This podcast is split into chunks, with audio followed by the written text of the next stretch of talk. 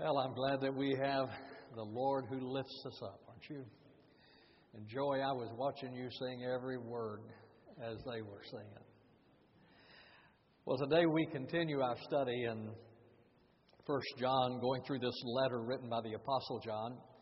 It was written in around one hundred A D It is a general letter. In other words, it was not sent to a specific church, but it was to be circulated among the churches. When we began, John told us that we are to walk in light. If we are a child of God, if we say that we are Christians, then we are to walk in light. Well, that's a nice thought, but what does it actually mean, to walk in light? If you are a believer, you are to walk in light. What does that mean? Well, John says that means that you walk in confession of your sin. And he, John said to us, if we confess our sin, he is faithful and just to forgive us. If, if we say we have no sin, we deceive ourselves and the truth is not in us. So it is an awareness of sin in my life. I don't try to cover it up. I don't deny it. I don't lie about it. But he said instead, I confess my sin. So to walk in the light then means that I confess my sin. John also said to walk in the light means that I love my brethren in the faith. He said the one who loves his brother abides in the light.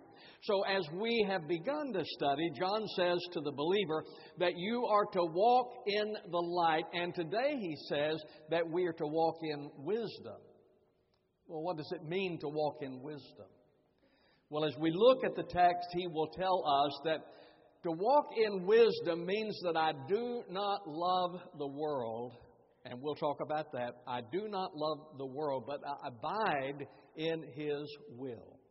Take your Bibles, turn with me to First John chapter two. We'll pick up where we left off last time, verse number twelve.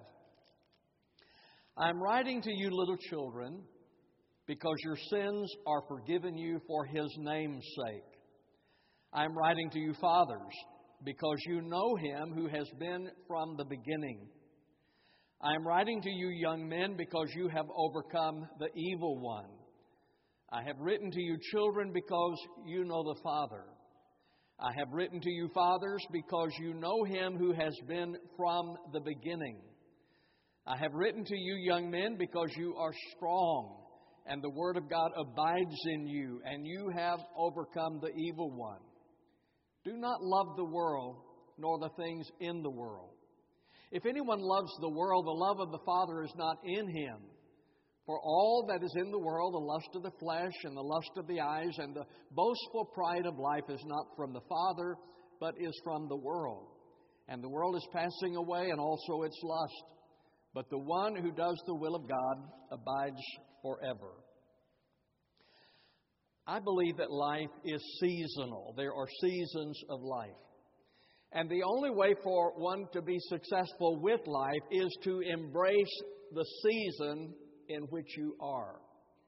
Now then, in this passage of Scripture, John is speaking about seasons of life. He mentions three different groups. He mentions children, he mentions young men, and he mentions fathers. There are some who believe that this is a reference to the various age groups within the church. Barclay wrote, "It is suggested that we are to take these words as representing three age groups in the church: children, fathers, and young men." So there are those who come to this passage of Scripture and say that John is addressing the age groups within the church, the children, the young men, and the fathers. Now, when he speaks of children, he uses two different words. In verse number twelve, he says, "I am writing to you, little children." Vine says that this word gives prominence to the fact of birth. So, in verse number twelve, when he mentions children, he is referring to a child. He is referring to someone who is young in age. But then in verse number thirteen C, he says, "I have written to you, children, because you know the Father." Vine says here the word is used metaphorically of believers who are deficient in spiritual understanding. So in verse number twelve, he is speaking to those who are young of age. In verse number thirteen, he is speaking of those who are immature in the faith. Regardless as to what their age might be, they have simply not matured in their walk with the Lord. Now, the Apostle Paul warned us about that in First Corinthians fourteen twenty. Brethren, do not be children in your thinking. Yet in evil be babes, but in your thinking be mature. It is expected as a child of God that you are to grow. It is expected as a child of God that you are maturing. Now, you're not ever going to get there.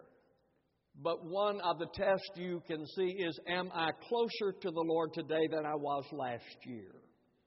Am I more mature today than I was last year? So it is expected then that as a child of God that we are growing in the faith, we are maturing in the faith. So in verse number twelve, when he uses the word children, it refers to a child. In verse number thirteen, he is referring to someone who is spiritually immature. Then he mentions fathers in verse number thirteen. I am writing to you fathers because you know him who has been from the beginning. Vine says this is from a root signifying a nourisher, protector, upholder, one advanced in the knowledge of Christ. So when he's referring to fathers now, he is referring to someone who is a protector, someone who is a nourisher, someone who has matured in the faith. As a father, you are to be matured in the faith. Then in verse number fourteen, he mentions the young men, and he says of them that they are strong. Whenever we think of a young person, we think of someone who is strong. Eric was playing, my son was playing golf with a friend of his recently, and he said that uh, his friend said, do you play golf with your dad? And Eric said, yes. He said, does he still play from the blue tees? Eric said, yes. He said, my dad does too. He said, he drives me crazy. He said, he just can't hit the ball very far. Does your dad still play from the blue tees? Yes. He can't hit the ball very far either. You see, when you're young, you can hit the ball a long way, but as you get older, you lose some of that strength. And Eric said to him, I suppose we'll understand that when we're their age. John here is speaking of those young men, and it is expected of young men that they are strong. Fathers, you are to be mature. Young men, you are to be strong. There are those who see this passage of Scripture as referring to three different age groups, and there are those who understand it as referring to all Christians. Barclay went on to say, it is suggested that in every case, the words include all Christians and that no classification is intended. So, when John then would be referring to children, young men and fathers, he's referring to all of us. Now, how could that be? Well, there is a sense in which we are all children in that we have been forgiven by the, if we're Christians, we have been forgiven and therefore we are innocent. So there is a sense in which all of us can be children because we have been forgiven by the Lord and thus we are innocent because he has provided our forgiveness. There is a sense in which we are all fathers because regardless as to your age, in fact, age has nothing to do with maturity. Someone can be a young person and yet mature spiritually. One of the blessings to me is when I get around, and I love to be around our young people because some of them are so spiritually mature. I mean, they really take their walk with the Lord seriously. And they study the Word of God, and they are committed to the Lord, and they have grown spiritually. You see, regardless as to one's age, you can be a spiritual person, a mature believer. And so in that regard, we're all fathers. All of us can be young men because we have been blessed with the strength of character and commitment. If you are committed to the Lord and you have godly character, then you would be strong, thus a young man. Regardless as to your interpretation, whether it's you see these as age groups or you see it referring to everyone, John is saying regardless, we are all blessed Look at verse fourteen. I have written to you, fathers, because you know him who has been from the beginning. I have written to you, young men, because you are strong, and the word of God abides in you, and you have overcome the evil one. Young or old, if you know Jesus Christ, then you have been forgiven of sin. Isn't it wonderful? The Bible says that when we confess our sin, he forgives us our sin. And the Bible says that our sin is removed as far as the east is from the west, never to be remembered again. That he puts it in the deepest sea. Folks, listen, if you know the Lord and you're right with him, your sins are forgiven. You say, oh, you don't know what I've done. I don't even want to know. You don't know what I've done. The Lord knows. And the Bible says that when we come to him with our sin, that he forgives us our sin. So we are blessed. Do you realize that as a child of God, that you have the wisdom of God available to you? The Scripture says in James one five, but if any of you lacks wisdom, let him ask of God, who gives to all men generously and without reproach, and it will be given to him. You want wisdom? And you can have knowledge without having wisdom. Do you want wisdom? The Bible says ask of God. And he gives generously without reproach. And so we all can have the wisdom of God, and we can all have the strength of God. Paul said, I can do all things through Christ who strengthens me. And you can have the strength of God. So I think the journey of life is seasonal. I think the Christian life is seasonal as well. And we're in different seasons of the journey. As I continue to look in verses fifteen and sixteen, he begins to talk about the temptations on the journey. And we all understand that the journey is fraught with temptation. And he says that we're not to love the world. In verse number fifteen, do not love the world, nor the things in the world. If anyone loves the world, the love of the Father is not in him. So he tells us here, we are not to love the world. What does it mean not to love the world? What is the world? You are not to love the world. As a believer, a follower of Jesus Christ, you are not to love the world. What is the world? Well, he isn't speaking of this physical world. He is, is not speaking of, uh, of the earth. The Bible says that he created this world. Acts seventeen twenty-four, the God who made the world and all things in it. So the Bible tells us that God then created the earth, that he created this world, and when he created it, he declared that it was good. In Genesis chapter one, verse thirty-one, and God saw all that he had made, and behold, it was very good. So God then created this beautiful world. So this is not a reference to the earth. Do not love the world. He is not saying that we are not to love this physical world. He is not saying that we are, this is not a reference to mankind. I know that some people think that, but it is not a reference to mankind. The Bible says, for God so loved the world, mankind, God so loved the world that he gave his only begotten Son, that whoever believes in him should not perish, but have everlasting life. Okay, he says, don't love the world. He is not speaking of this physical world. He is not speaking of mankind. Then what is he speaking of? Warren Wiersbe said, this world named here as our enemy is an invisible spiritual system opposed to God and Christ. What is the world that we are not to live or not to love? It is a system that is opposed to God, that is opposed to Christ. C H Dodd said, our author means human society insofar as it is organized on wrong principles and characterized by base desires, false values, and egoism. What is the world? You are not to love the world. What is the world? It is a system that is based on egoism, false values, and base desires. Barclay wrote to John, the world was nothing other than pagan society with its false values and its false gods. It means the world which in fact had forsaken the God who made it. That's what he's talking about. the system that has forsaken the God who made it. I guess that is the um, concern that I have and many of you have. We are seeing society forsake the God who created the world. We are seeing society reject the Word of God and the values on which our nation has been built. I read in the newspaper yesterday a study that had been done about the millennials, that particular age group.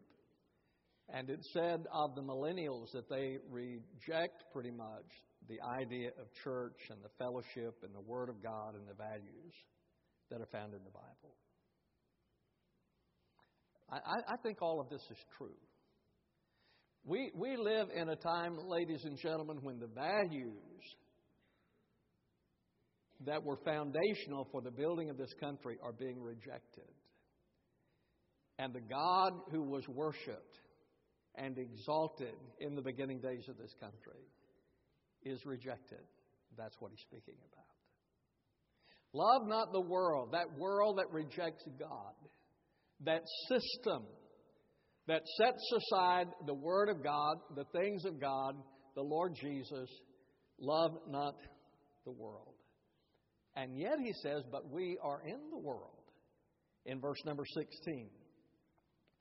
For all that is in the world, the lust of the flesh and the lust of the eyes and the boastful pride of life is not from the Father, but is from the world. Now, John says that we are not to love the world system, and then he shares with us the temptation that comes through the world system. And there are three channels through which I think all temptation comes. Whatever your temptation, I think that it comes through these three channels that he mentions here. First of all, he says the lust of the flesh. These are three channels of temptation, the lust of flesh. Barclay wrote in the New Testament, the flesh is that part of our nature which, when it is without the grace of Jesus Christ, offers a bridgehead to sin. It is to live a life dominated by the senses, the lust of the flesh. It is the desires of our physical senses. That could be food. I mean, because we have a problem with obesity, and so we want to eat. It can be sex, and obviously that is an issue. It can be possessions, that I want these things. All of this, this is the lust of the flesh, that I am tempted by the senses of the flesh. And then he says the lust of the eyes. C H Dodd said the tendency to be captivated by outward show. So, the second way we are tempted is we are tempted by what we see. Advertising knows this. That is the reason that they are so creative in showing us certain things, because we want what we see. And Proverbs chapter twenty-seven verse twenty said, nor are the eyes of man ever satisfied. Is that not true? Nor are the eyes of man ever satisfied. We always want what we see. That is the temptation of the world. That is the temptation of Satan. So there are the desires of the flesh, the senses of the flesh, and then they are revealed, or they are appealed to through the eyes, the things that we see. And then he says, in the pride of life. Lord Ogilvie wrote, pride is a word that means pretense, arrogance. James four sixteen said, you boast in your arrogance. All such boasting is evil. So there are three channels of temptation, the lust of the flesh, the lust of the eyes, and the pride of life. Now, I mentioned a while ago that maybe, and you know what I believe sin is? Basically, it is a perversion of the things that God has given to us, good things that God has given to us, but Satan perverts them. For instance, there is no sin in food. We have to have food to live. So what happens? Well, that is perverted, and then it becomes sin. What about sex? Sex is good, as long as it's between a man and his wife. Outside that, then it is perverted, and it becomes sin. What about possessions? There's nothing wrong with having money. I hope some of you have a lot of money if you're generous. Now, if you're not generous, I don't care if you have any or not. But see, there's there's not there's not anything wrong with having money. And I, I think that I think that money becomes a sin when it becomes an end within itself. As long as you understand it is a means to an end, but once it becomes an end within itself, then it becomes your idol, and that is sin. So John is telling us here how we are tempted, the three channels of temptation. He says the lust of the flesh, our physical senses. He says the lust of the eyes. We want the things that we see, and then the pride of life. Now let me illustrate how this works. And we can we can go back to the to the original sin of Adam and Eve there in the Garden of Eden. In Genesis chapter three, verse number six. When the woman saw that the tree was good for food, and that it was a delight to the eyes, and that the tree was desirable to make one wise, she took from its fruit and ate. Now, there are three channels for temptation: lust of the flesh, lust of the eyes, and the pride of life. Now, let's look at the temptation of Eve here in the garden. Lust of the eyes. When the woman saw, Satan showed her, I'm, I'm sure that he had it all dressed up, but he showed her the forbidden fruit. When the woman saw, lust of the flesh. The tree was good for food. Satan showed her the forbidden fruit. She understood that it was good for food. The lust of the flesh, satisfy the flesh. And the pride of life, it would make one wise.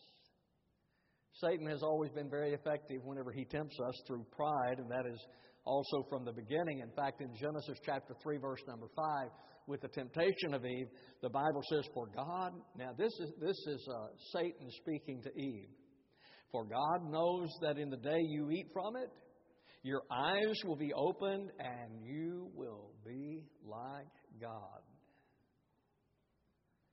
You always appeal. See, that we set aside the Word of God, we set aside God, and I am on the throne, now then I am the one who is making the decisions, therefore I have become God.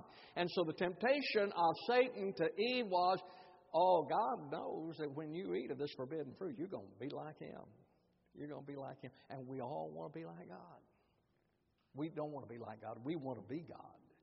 But that was the temptation of Eve, lust of the flesh, lust of the eyes, and the pride of life.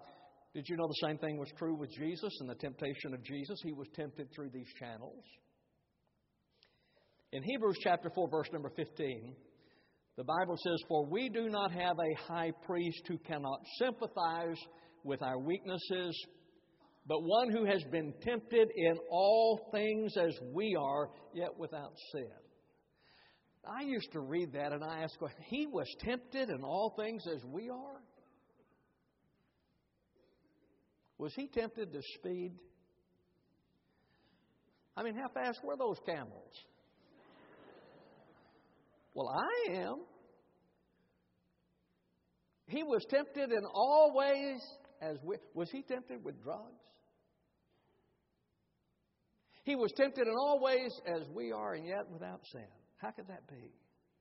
How could Jesus be tempted in all ways as we are? Well, He was tempted through these three channels. And when you're tempted through those three channels, then you're tempted in all ways that you can be tempted. In Matthew chapter four, it tells the story of Jesus' temptation in the wilderness. And we see that He was tempted through these three channels. First of all, the lust of the flesh. In Matthew four three, and the tempter came and said to Him, if you are the Son of God, command that these stones become bread. Now then, Jesus had been fasting at this time. He is hungry. And the temptation from Satan to Jesus was, why don't you turn these stones into bread and satisfy the flesh? That was the temptation. Why don't you turn these stones into bread? Now, that was not God's will for it, but turn these stones into bread and satisfy the flesh. There's the lust of the flesh, pride of life. Matthew four six, if you are the Son of God, throw yourself down, for it is written, He will give His angels charge concerning you. Now, here He took Him up on the pinnacle of the temple, and He said, Jesus, why don't you jump off? You know, the Bible says the angels are going to catch you. Boy, that'd be a pretty impressive entry. You jump off here and the angels just sort of lower you down. Everybody's going to be very impressed with that. That's the pride of life. Lust of the eyes, Matthew four eight and nine. Again, the devil took Him to a very high mountain and showed Him all the kingdoms of the world and their glory. And He said to him, all these things will I give you if you fall down and worship me. Jesus was tempted in all ways just like you, because he was tempted through these three channels. You and I are tempted through these three channels. That's where temptation comes. The system of the world, temptation comes through these three channels. Lust of the flesh, lust of the eyes, and the pride of life. Now, the destination of the journey, the path we choose, determines our eternal destination. Jesus said there are two paths before you. One is the broad way. That's the one most people travel. There is the broad way, and the Bible says that it leads to death and, uh, and to hell. There is a narrow way. Few people on that one. There is the narrow way. It leads to life and to heaven. All right, so let's look at what happens to these two choices. The final destination, verse number seventeen. And the world is passing away, and also its lust. Matthew Henry wrote, the things of the world are fading and dying apace. The lust itself and the pleasure of it wither and decay. And what has become of the pomp and pleasure of all those who now lie moldering in the grave? We have seen that, haven't we? We, we see, we have seen those nations who believe that they can build on an ungodly foundation or foundation without God. And then they pass away. And that, as I've already mentioned, is one of the fears and the concerns that I have about our own country. I look at our country when it was established and our history and our commitment, and I see a country that understood, our forefathers who understood, the need for a spiritual foundation, a relationship to God. There was that time when we were strong. But today, today it's almost illegal to mention the name of Jesus in some places. I, I mean, to. To, today, they say, oh, you know, you can't pray in Jesus' name. You can't read the Bible and so forth. And I see our nation becoming weaker and weaker. He says it's passing away. Not only does that happen with nations, that also happens with people. So in verse seventeen, and the world is passing away and also its lust. But the one who does the will of God abides forever. See, that's the promise that he makes you. The one who does the will of God abides forever. The qualities of the Christian life abide forever. First Corinthians thirteen thirteen, but now abide faith, hope, love, these three, but the greatest of these is love. That's the qualities of the Christian life. Faith, you see, we have faith now because we live a life of faith. The Bible says it's impossible to please him without faith. Hope, we have hope. We have hope in Jesus. We have hope for our families. We have, we have hope for our future. We have hope now. Love. Now, that's going to last into the next life. That's going to last into... Now, we're not going to have faith in heaven. We're not going to have hope in heaven. That's all fulfilled. But we'll have love in heaven. When we get to heaven, there is love. So the qualities of the Christian life will remain. And the soul of the believer, he says, will remain. So, let me conclude. We live in this world aware of its temptations. The lust of the flesh... Satan appeals to our fleshly desires, our fleshly senses, the lust of the eyes. He will put things before you that will appeal to you, and the boastful pride of life. We live in this world, but we are not to be of this world. You and I live in this world, but we're not of this world. You see, it's sort of like a ship. When the ship is in the water, it's okay. But when water gets in the ship, they got problems. You and I are in this world, and that's okay. We live in a sinful, fallen world. It's okay. But when the world gets in us, then we have problems. John says that we are to walk in wisdom. We don't love this world system, but we abide in his will. And you will be successful in your life if you do. Our gracious Father in God, we come to a time of invitation and ask, Lord, that you speak to our hearts. Father, that we'll not love this world and its temptations, its system apart from God. Father, that we will love the brethren and we will abide in your will that we might glorify your name. May that be true even during this time of invitation, I pray in Christ's name. Amen. In just a moment, we're going to stand. The choir will sing a hymn of invitation, an opportunity for you to make a commitment. If you've never trusted Christ, I encourage you to do so today. You'll never be sorry. If you're looking for a church home, our door's open. We'd love to have you as a part of our family. Stand with me, please, as we stand. They sing, "You Come, I've Reached As You Do."